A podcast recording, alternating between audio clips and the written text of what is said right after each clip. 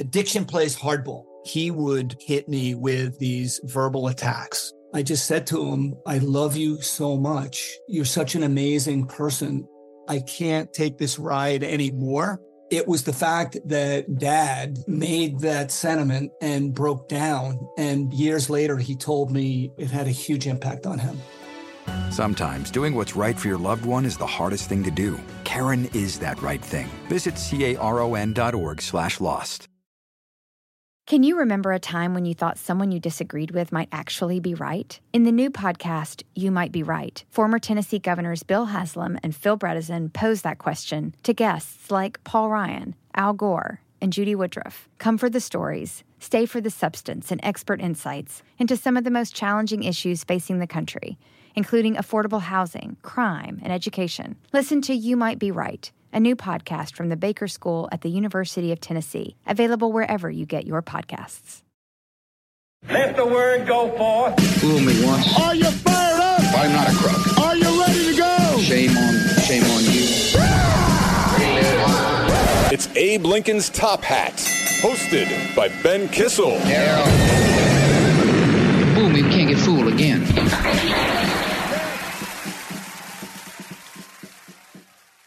Hey everyone, welcome to the show. I am your host, Ben Kissel, and this is the Dumpster Fire Chats. I want to thank everyone who shot some emails my way.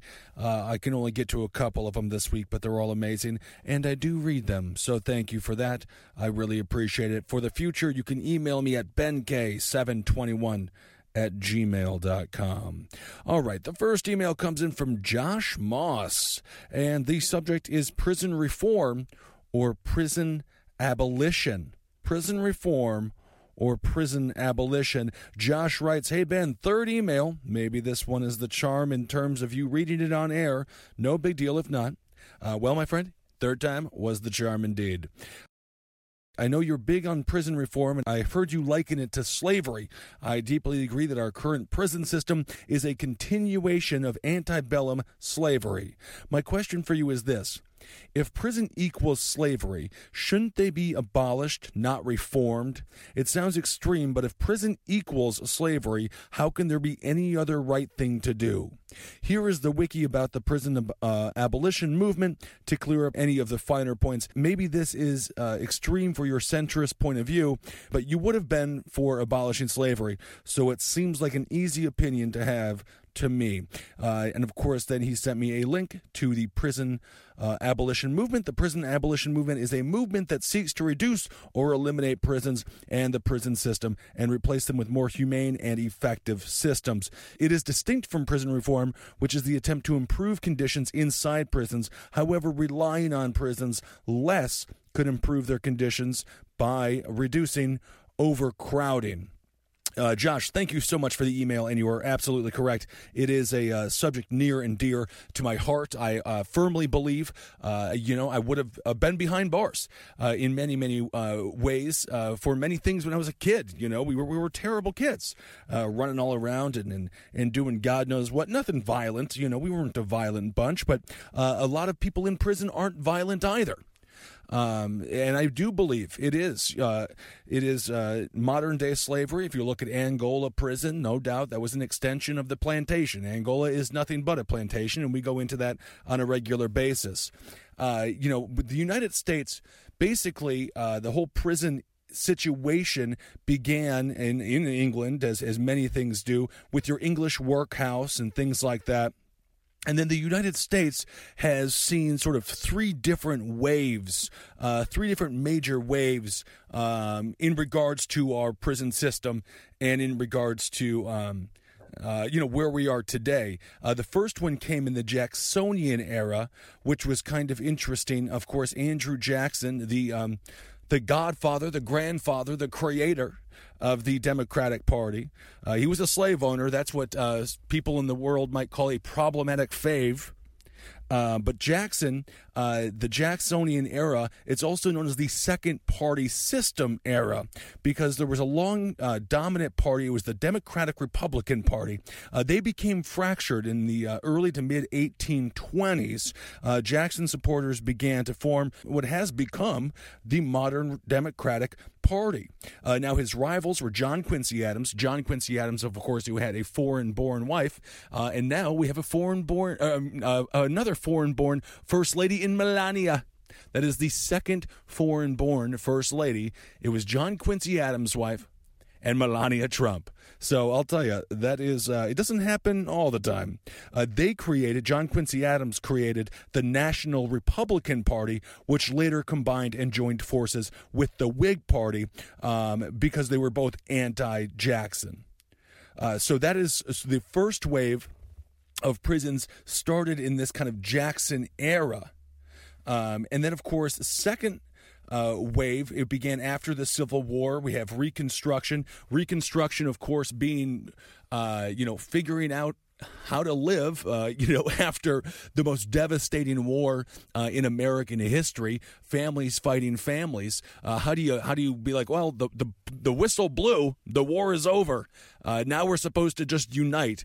Uh, that was, of course, one part of Reconstruction, the political reconstruction of this nation, and then obviously figuring out what to do with the South. Uh, they were in shambles, and they needed government assistance and and a lot of things like that.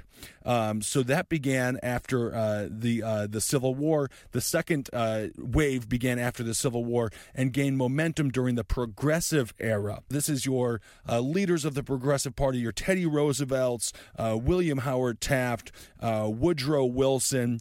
they began to do things that were interesting when it comes to prisons. They were the ones who put in this notion of parole, of probation of indeterminate sentencing. So, you know, they call it the progressive era, but uh, it certainly wasn't uh, progressive in, in terms of civil and human rights. Uh, this notion of parole, this this idea that uh, you have an extended uh, sentence, you know, this this uh, ever looming cloud over your head. I mean, you look at recidivism rates, uh, the reason they are as high as they are, and they are exceptionally high, is because of parole, the basic impossible standards that a lot of parolees have to live up to they're uh, not uh, full citizens. You know, they don't have uh, the, the rights of full citizens, even after they serve 10, 15, 20, 30 years, uh, five years, whatever it might be. Uh, I am so for uh, helping people uh, reassimilate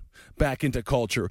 Uh, you know, the, these people who work in uh, parole and probation, and you know, and uh, and correct me if I'm wrong. If you do work in that field, I'm sure there's some wonderful people who work in paroles uh, as parole officers uh, or as probation officers. But there's no denying these individuals have the state's interest in mind, uh, not the people that they are watching over after they've been released from one of the more horrific situations anyone can be in a U.S. federal prison.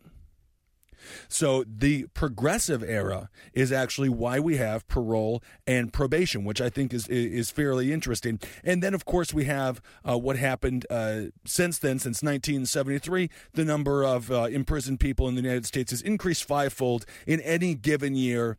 Uh, roughly seven million people were under the supervision or control of correctional officers of correctional services in the United States. I mean, 7 million people. We talk about the 2.5 million people who are currently imprisoned and uh, you know how that's that that number is just absolutely insane. All the work that they do for free. Now, granted, of course, when you're in prison, uh, those are rewards for people with good behavior because that's how hellacious it, is, uh, hellacious it is in there. If you get to work for free, at least you get out of your cell. You know, it's just absolutely awful. Uh, and you know, it all comes from you know the English. The, the you know the people that came over here, the English that came over here. We had uh, we had prisons pretty quickly. I mean, uh, Christopher Columbus came over. Uh, with with uh, with individuals who were imprisoned on his ship. Granted, he didn't find the country that he thought he found, but nonetheless, as folklore tells it, uh, he discovered uh, America. The English were great uh, and creative when it came to their uh, ways of imprisonment. They have this thing called the Bloody Code, uh, and this was basically introducing hard labor, uh, going back to what I was talking about uh, regarding Angola's prison system, uh, re- regarding what uh, inmates at Angola have to go through. And of course, the federal lawsuit that's happening now uh, amongst a private prison. The majority of private prisons take in are illegal immigrants, and they are waking up at 5 and they're not going back to sleep until 9 p.m. 5 a.m. to 9 p.m. That's basically their work shift. Um, sweating, doing God knows what. Uh, I mean, and forced to do it. Otherwise, they will be punished. They, I mean, it, it is it is unbelievable. Uh, so to your point, Josh, I, I, I see where your movement is coming from, and I see uh, the benefits of your movement uh, when it comes to that, of course, of prison uh, abolishment. Um, in many in the 18th century English, uh, that's when they that's when they the English in the 18th century proposed solitary confinement as a way to rehabilitate inmates. And they, this was solitary confinement was created for moral reasons. Uh, these were the two reasons, uh, the two primary purposes of solitary confinement was to isolate prison inmates from the moral contagion of other prisoners, aka friendship, I guess, to and to jumpstart their spiritual recovery. So it is to isolate people inmates from the moral contagion of other prisoners and to jumpstart their spiritual recovery, aka drive people completely and utterly insane. And now we are seeing this movement actually find um, policy. Uh, there is there are some uh, politicians out there, specifically Bill De Blasio, and I say his name with respect in this regard uh, because he has proposed to close Rikers Island. It's a pretty big deal. The idea of closing Rikers Island. You know, we were in San Francisco recently and we didn't have a chance um, to tour Alcatraz. Uh, and of course, a lot of people say, oh, it had to be shut down. It was so horrible. From my understanding of Rikers Island, it's worse. And I think it's absolutely atrocious that we still have these laws. Uh, I'm against bail. I think that bail is obviously uh, predatory uh, for, uh, uh, on the poor. It's, it's it's it's an extra tax that you have to pay for your freedom. Wealthy people can pay it. Middle class people can pay it. Poor people, eh, they might be able to pay it if they can scrounge around the funds. Many of them can't, and that's what we saw with this uh, situation with that young man who ended up hanging himself after nearly three years in Rikers Island under constant uh, abuse. Uh, this is uh, New York City Mayor de Blasio voiced support on Monday for a plan to shutter Rikers Island in the next decade, but objected to a recommendation aimed at replacing the facility with jails in the city's five boroughs. And this is the issue. If they do close uh, Rikers Island, where where do you put these people? Um, the five boroughs for uh, New York, uh, you know, Queens, Brooklyn, you know, the whole Manhattan. Um, that's going to be tough for city councils to pass uh, because they're going to be looking at their constituents in the eye and saying, "We're bringing prisoners here." A lot of these people uh, wrongfully convicted, sure. A lot of them in there for petty petty crimes that they just can't pay bail on, yes. And then you also have some people who need to be in prison because they are dangerous to society, and there's no denying that. Um, but of course, the upside is now you have family members closer you, you don't have the, the, the distance and you have a much greater sense of community effort in in reforming these people's lives because at the end of the day they will be on your streets and they will be on your, their streets your streets as soon as they are out of lockup. And so we want to have an institution where when they are on the streets when their foot does hit the sidewalk pavement they're ready and able to behave like functioning members of society. And the sad thing is, a lot of these people go in as mildly functioning members of society. Some have done things wrong, obviously, others are there falsely. And they come out hardened criminals. They come out maniacs. They come out, you know, uh, like Bane from Batman, or uh, you know, some. Uh, I'm gonna th- I'm gonna say Bray Wyatt from the WWE. They're demonic because their minds have been so tortured um, much like Bray Wyatt tortured Randy Orton's mind at WrestleMania with the bugs. Anyway, uh, De Blasio, speaking uh, at an unrelated news conference on Randall's Island, said he believed the decade long plan to close the scandal ridden jail complex could be achieved with just a few locations that would be ter- determined through a public vetting process involving the city council and relying on, a, on community input. A 148 page report released Sunday by the Independent Commission on New York City Criminal Justice and Incarceration Reform recommended an $11 billion plan to build jail, jail facilities in each borough.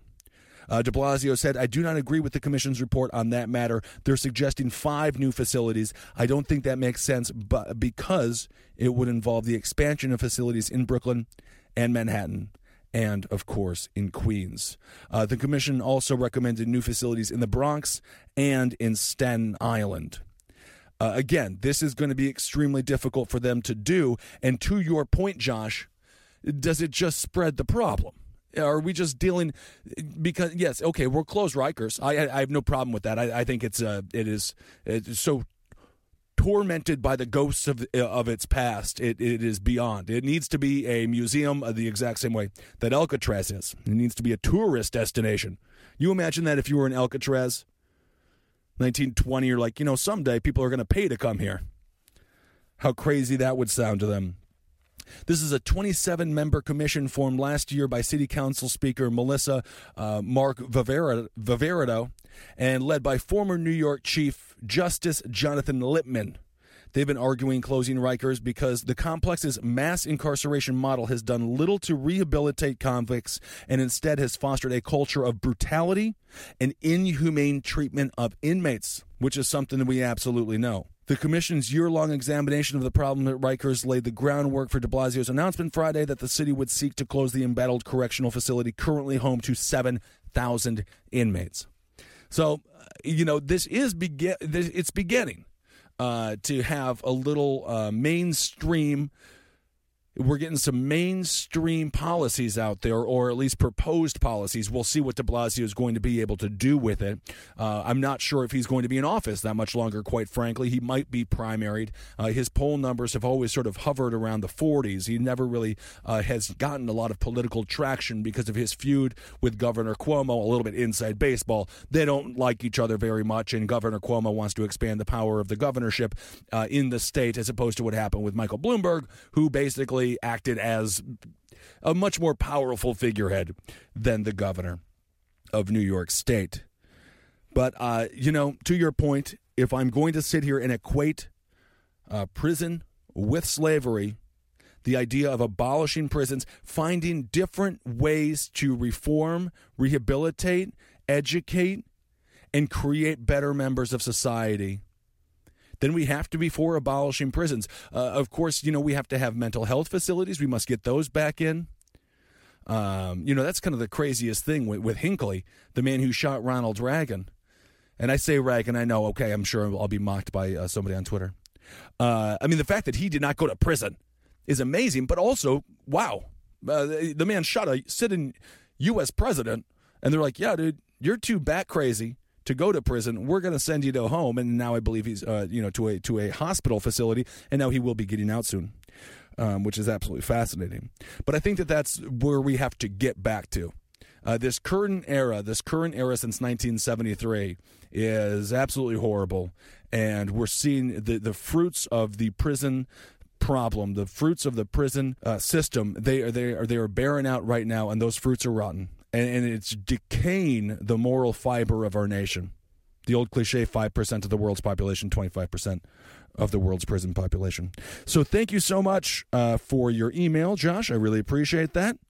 And um, I'm gonna st- we'll stay on it. You know, I mean, and this is big, especially here for what we're working on uh, when it comes to running uh, for our political office position, which we're going to hard launch on May 1st, which I'm very excited about.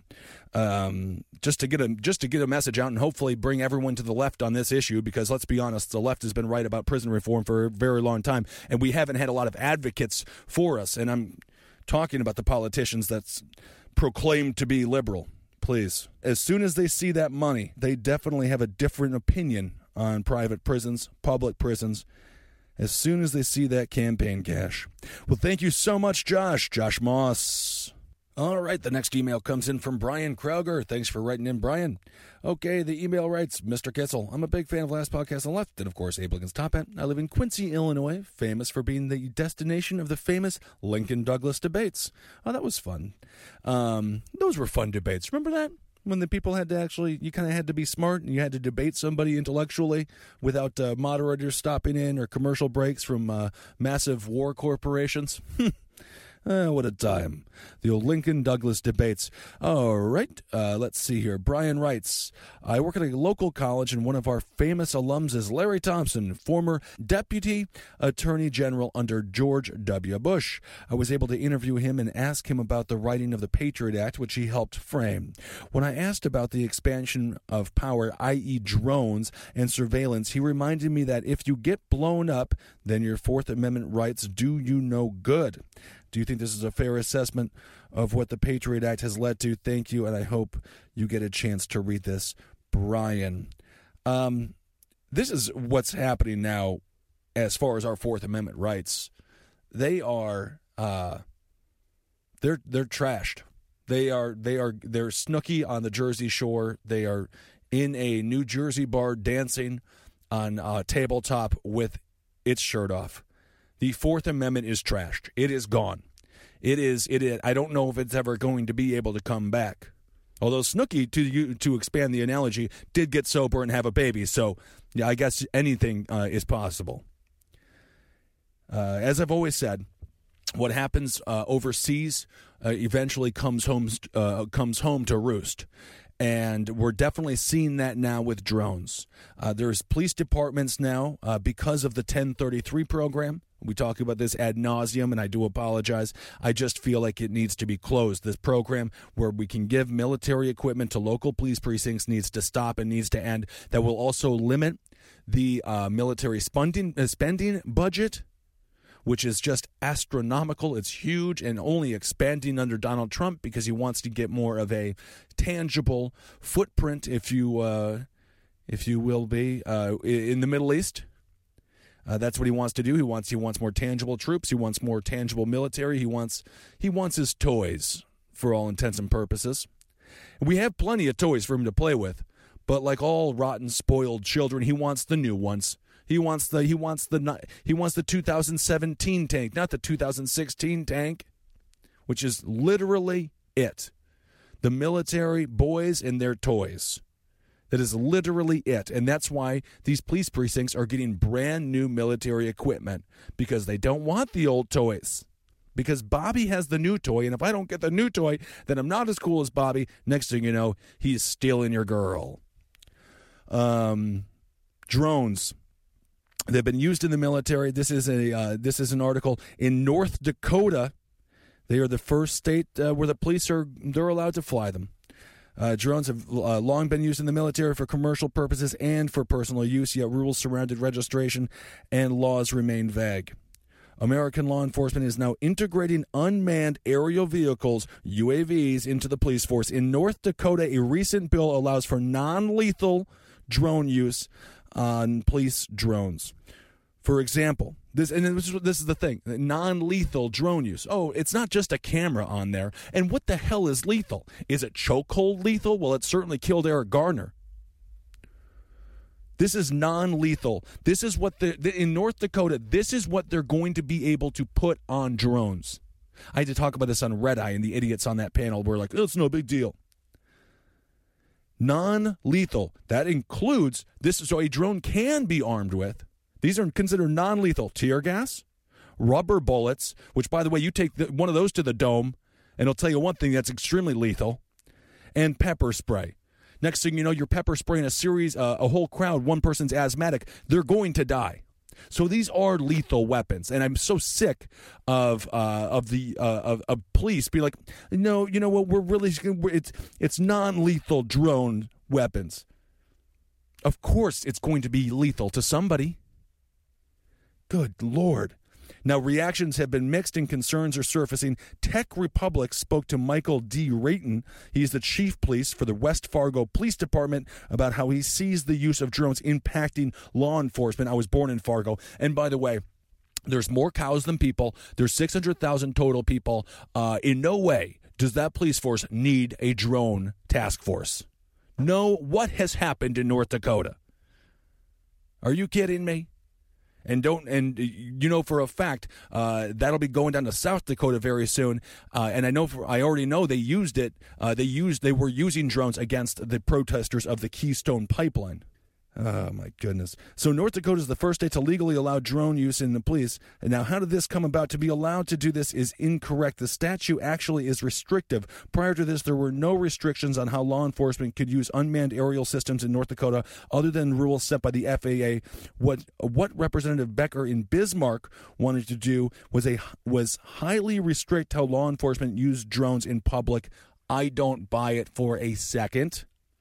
It essentially eliminated the possibility of law enforcement using a drone except when we had a warrant to use them. Paper stamp warrant, by the way. What do you do? You call a judge. Oh, you happen to know the judge. Hey, judge, we have a warrant for this person's arrest. Judge says why. You say why. Judge says, oh, okay, whatever. Who doesn't matter to me? That's it. I mean, these it, it is so easy to get a, a warrant from a judge because these warrants and the prosecutor and the police, they're friends. If I ask Marcus Parks to, to give me permission to do something, odds are, regardless of how ridiculous it was, he'd be like, nah, whatever. Go do whatever you want to do. And of course, what I mean is enter a competitive eating contest, and I am talking about ice cream, my friends. Ooh, if you could empty the soft serve ice cream of a Ponderosa. Ooh, my goodness. Don't even get me going on that. So it essentially eliminated the possibility of law enforcement using a drone except when they had a warrant to use them. That's certainly more restrictive than any form of technology that's available to law enforcement, including helicopters, pole mounted cameras, the officer's personal observations. Even so, the intent of the law introduced by Representative Becker was to restrict law enforcement practices. I don't believe it one bit. What the North Dakota what the North Dakota Police Association's aerial law enforcement officers and even some House and Senate represent, uh, representatives did was ask for amendments that were more reasonable than what was than what was an accepted use of unmanned aerial systems. North Dakota, it's going to end up looking like Pakistan. So the rules are there are guidelines of the FAA and other court uh, cases that restrict how law enforcement conducts surveillance or the plain view conditions. If something is deemed in plain view, we're in legal position to observe whatever it is taking place. Through the course of these negotiations, one of the things that Representative Becker had indicated was drones were not being armed in any fashion. They are being armed. Good God. And then when they say plain view uh, in Milwaukee, Wisconsin, where I was at, there was a, there was a case where cops were using infrared uh, cameras to uh, monitor a weed grow house.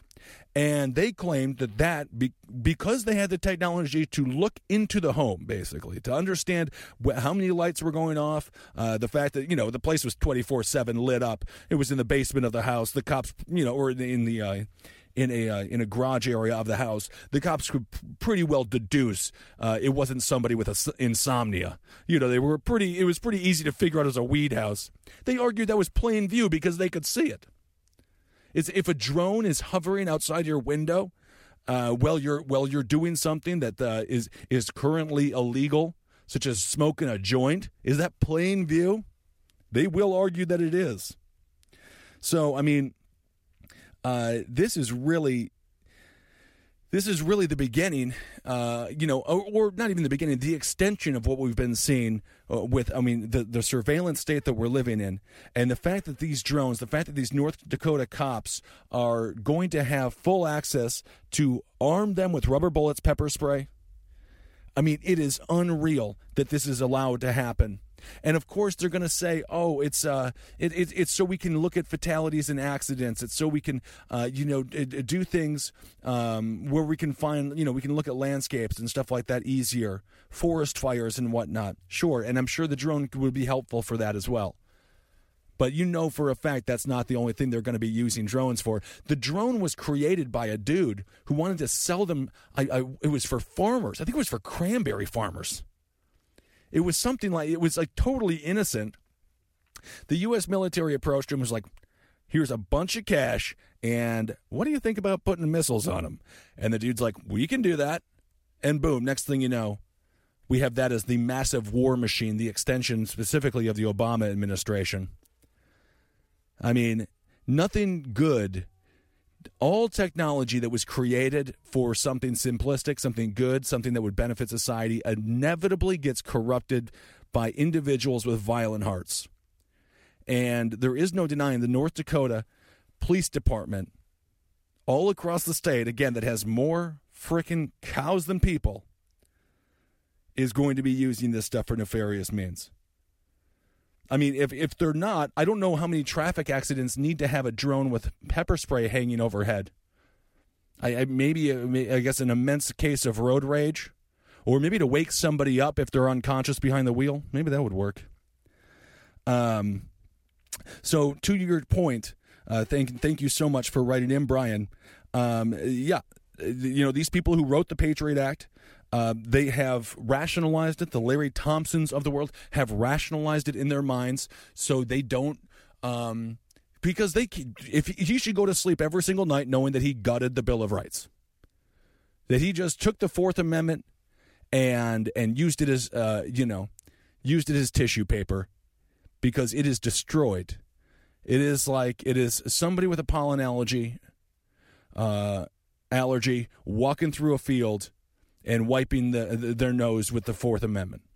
It's all gone. So that's a great point. Um, and, and thank you so much for for writing in. Uh, if you get blown up, uh, then your Fourth Amendment rights do you no good. That was the. Uh, do you think this is a fair assessment of what the Patriot Act has led to? And um, yeah, I, uh, I, I, I, I mean, I, I don't fully understand the quote. To be quite frank with you, if you get blown up, then your Fourth Amendment rights do you no good. I, the Fourth Amendment rights are supposed to do you good because they're not supposed to let you get blown up uh, with an armed drone. But, and you know, the protests uh, that are going to be happening here uh, all all summer long in New York, specifically against Donald Trump and so many of his atrocious policies. Um, they are uh, they're going to be heavily monitored by drones. They're already monitored by helicopters and things like that, but they're going to be heavily monitored by drones that are going to be a lot more invasive and a lot more um, equipped with weapons and and those sorts of things in a matter of no time. If they don't happen uh, this summer, it'll be next summer. There's no denying the NYPD is going to be starting to to do things like that um, under the guise of public safety, and also um, which it always is. It's always under the guise of public safety, and I don't. Uh, it's it's really unbelievable. And you mentioned Lincoln, Lincoln Douglas debates. You wonder what Lincoln or Douglas would think about all this right now, huh? Um, so it's interesting times, and I'm going to have a chance to um, talk possibly with David Shuster about it tomorrow, uh, or this uh, coming up this week, which will be very exciting. Um, all right, well, thank you so much for writing in, Brian Kroger. All right, uh, let's do one more. This one comes in from Grismond Sheath Whistle. Grismond Sheath Whistle, which I really, really hope is a real name, because Grismond is my favorite name of all time, and if I ever have a child, I'm going to name him Grismond. Grismond Kissel. Sounds like a strange guy to get food from, though. Um, all right, this one is the subject is uh, Ulth two party system. The email raised Ben loved the show. Just listen to the episode that Marcus missed because he was knee deep in Hubbard's cupboard. Yes, indeed, he was. Uh, that was four weeks. Uh, Marcus Parks' brain will never get back. And thank you so much for all the support uh, in our L. Ron Hubbard four part series of last podcast on the left.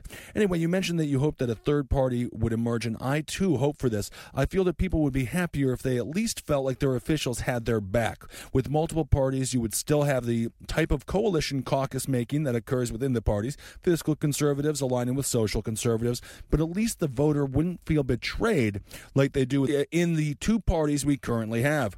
Unfortunately, this is what brings me to my email. I don't think multiple parties is realistic in any sense because of the first because of the first past the poll winner take all system employed in almost all districts. I'm reminded of game theory in college psych class where it was shown that if a, if a competition was one was one winner and everyone else a loser, that is a binary 100% victory or a 100% defeat, then it is unreasonable to be a third party candidate. You would only facilitate or your own demise. That is why the Dems and Republicans constantly remind us about throwing our votes away. Basically, until we make the Electoral College and congressional districts larger and allow proportional representation, two party will be the name of the game. This leads to a question weren't uh, there a couple of states that had referendum changes, uh, changing their electoral college votes to a proportional system. I seem to remember this, uh, and the pundits talking about what a terrible idea this was. It was a terrible idea for the entrenched two parties since they are in control. I don't have any faith that the system will ever be changed. Do you see the possibility of proportional representation? Personally, I'd rather have proportional representation than term limits. Term limits might work itself out for proportional representation was in the cards. Love the show. Sorry for the length of the rant. Grismond. Well, thank you so much, Grismond. You know, I did a little research on that, and I couldn't find any states that actually passed uh, proportional representation as opposed to electoral college. Uh, now, of course, uh, this always comes up in elections where the person who wins the election doesn't win the popular vote. Uh, Donald Trump being the fifth U.S. president uh, in history to win the popular vote. Rutherford B. Hayes, Benjamin Harrison, uh, George W. Bush, and John Quincy Adams. And of course, again, as I mentioned earlier in the show, John Quincy Adams also had the only other foreign born uh, wife and First Lady. Um, the thing is, I am conflicted on uh, the electoral college because I understand the point of it. We can't have tyranny of the states with the most amount of people in them because theoretically then uh, you would have institutions and, and, and, and, instances of, of complete and utter um, you know um, uh, lack a, a, a, stripping away of rights of the minority. And we have to keep in mind uh, that we live in a nation where minority rights are a real thing and something that's needed to be taken into consideration and needed to be taken seriously.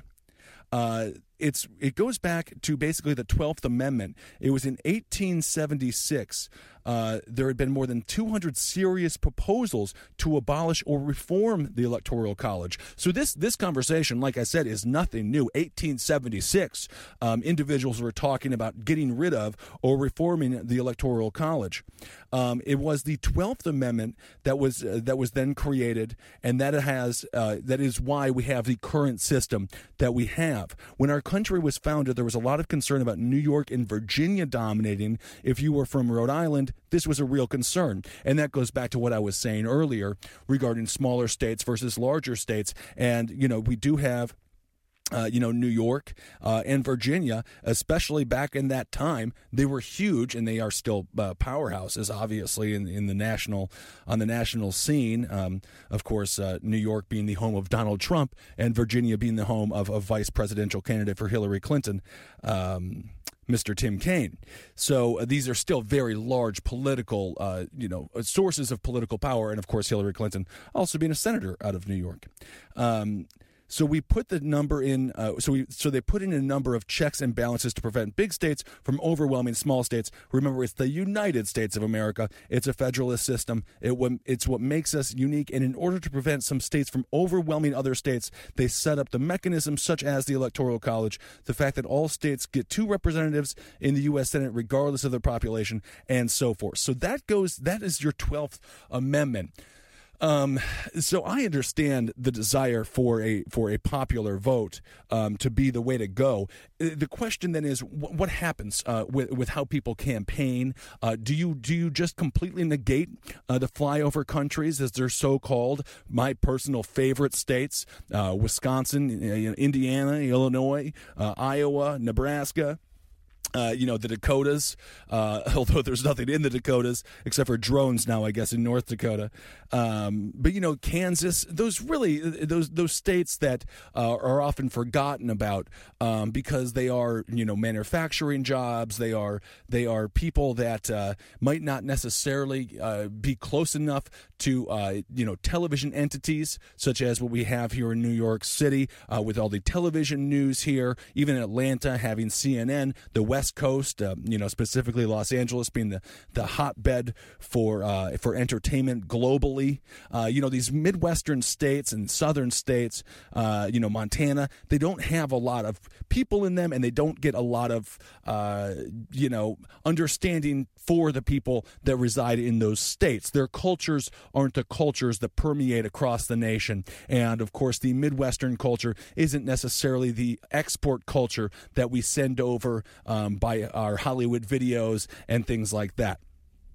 So we do have to be very careful uh, that you know if we went to a popular vote, do you just negate Montana altogether? Do you just negate you know the Dakotas altogether, Wisconsin, uh, Michigan altogether? Certainly, Hillary Clinton found a hard lesson out uh, when it comes to their campaign strategy, which was in a strange way a popular vote campaign strategy.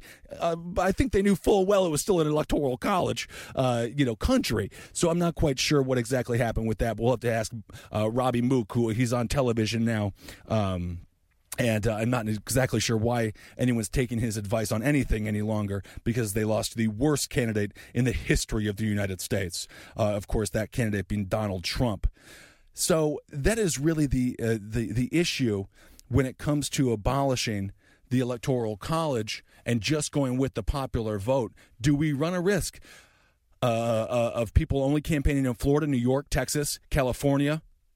Pretty much it you get 60 70% of those states you're good to go in an, in a uh, popular vote situation in this country especially now as we live in a in a nation where uh, everyone is sort of getting more coastal. Everyone is going uh, to the edges. The, the the the middle of the country has sort of sh- shrunk down in size in a lot of ways. There's sort of a sprawl to the west or the east or the even the south um, coast in a lot of ways so, and then of course we also have the the the, the massive issue uh, that you got on with uh, involving term limits, and I would also say you know gerrymandering, redistricting, uh, which basically guarantees uh, you know these the reason i want term limits is because of gerrymandering and redistricting because when someone is elected in a gerrymandered and redistricted district they're basically guaranteed for life barring a massive sex scandal or what we saw with like david brat beating eric cantor which was an anomaly and and uh, extremely rare. And that's why it made such big news. So, because of that, we already have such a destabilized democracy.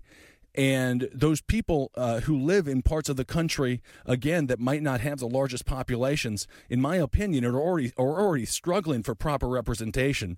So it really could lead down a path where they get no representation on a federal level whatsoever. And is that is that fair? Um, and and, and that's what this all comes down to is is inevitably it it comes down to fairness. Now, of course, you could make the argument: is it fair that we have a president in office who got three million less votes than someone who is sitting at home right now? Uh, and you, who would you could argue would be a far far superior president? Not really. But at the same time, it was fair in that they were both fighting on the same field. You know, one wasn't fighting, one wasn't trying to play basketball on a football field and football on a basketball field. They were both playing on the exact same field, politicking all across the United States of America. But so I understand both sides on that, and um, it's just we have to be at this point. I am still currently siding with the Electoral College as the methodology for our uh, for our republic when it comes to voting on a national level. Uh, but uh, the reforms that I would like to see happen gerrymandering and redistricting, we need to grid it, make it a grid system based upon population and land. Don't take into account religious affiliation, race, anything like that. It just has to be a true sample of that place uh, that is uh, being represented uh, by a congresswoman, congressman, because that's the only way we're actually going to get people at town halls with differing opinions. Right now, we're just living, everyone has their own echo chamber, and it's what's destabilizing the entire thing.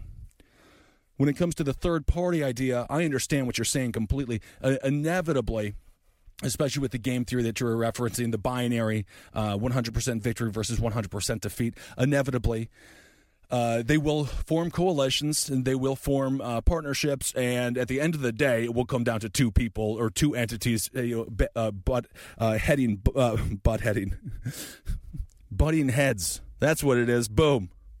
I'm telling you, I've been in this closet for an hour. I think I'm starting to go crazy. Um, but and you look at even like Rand Paul, for example, the supposed libertarian. Holy hell! Talk about a letdown.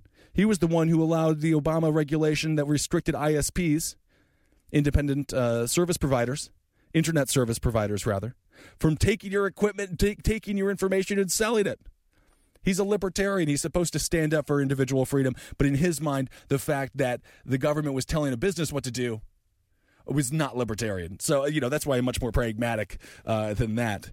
Even even when you have somebody in there who identifies as a different party in some ways, obviously he runs as a Republican.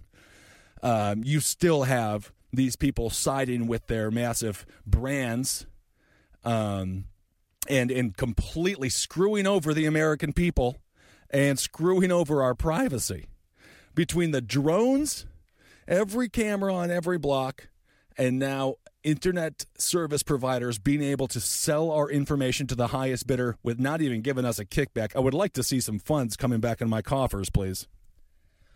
Again, the theme of this episode is the Fourth Amendment is absolutely out of here. It is it has been hit by Barry Bonds when he was fully juiced. It's going, going, going, and it's completely gone. Uh, it's quite unfortunate. Um, I, I, at the same time, though, I, I do believe the the the, duopoly of power is um, is real.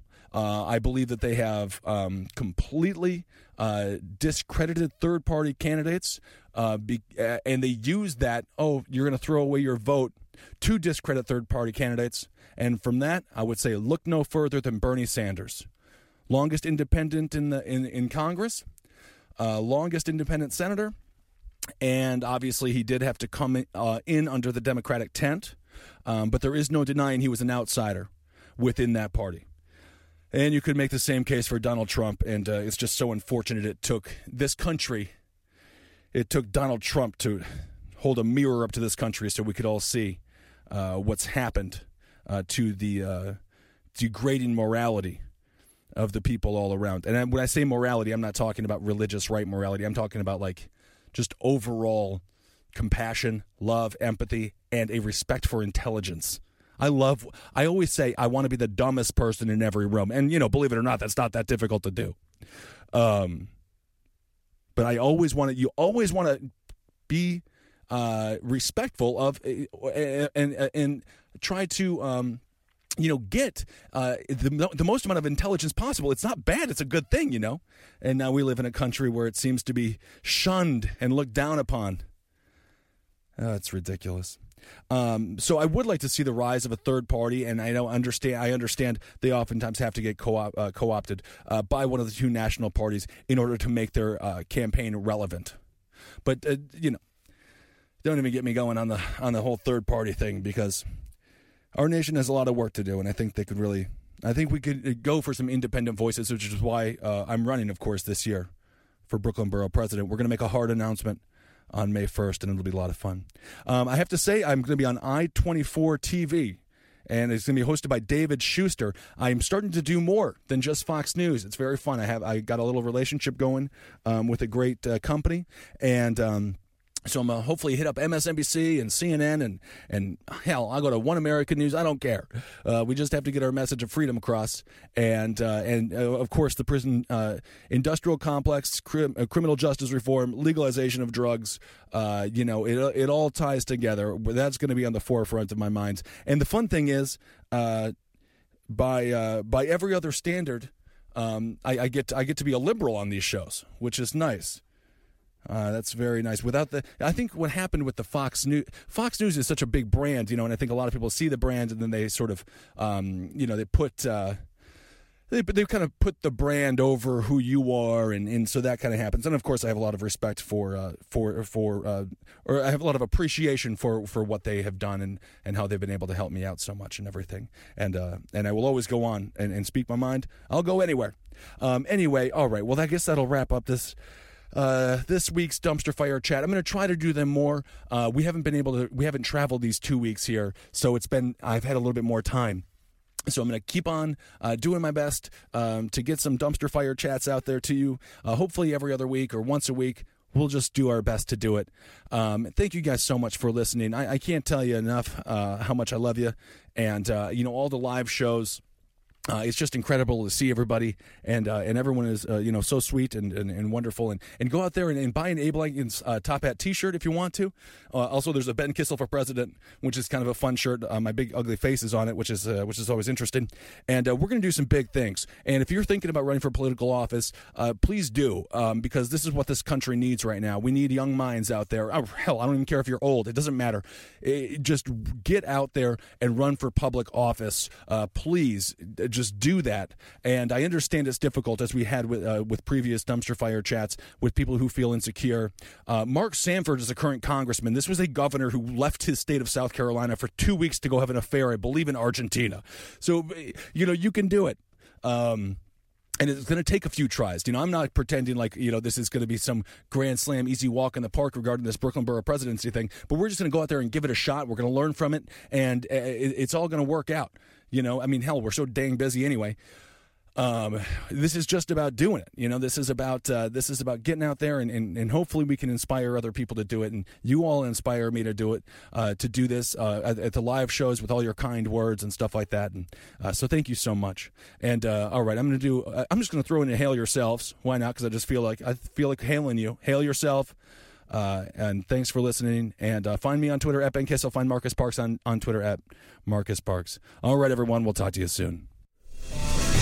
For more shows like the one you just listened to, go to cavecomedyradio.com.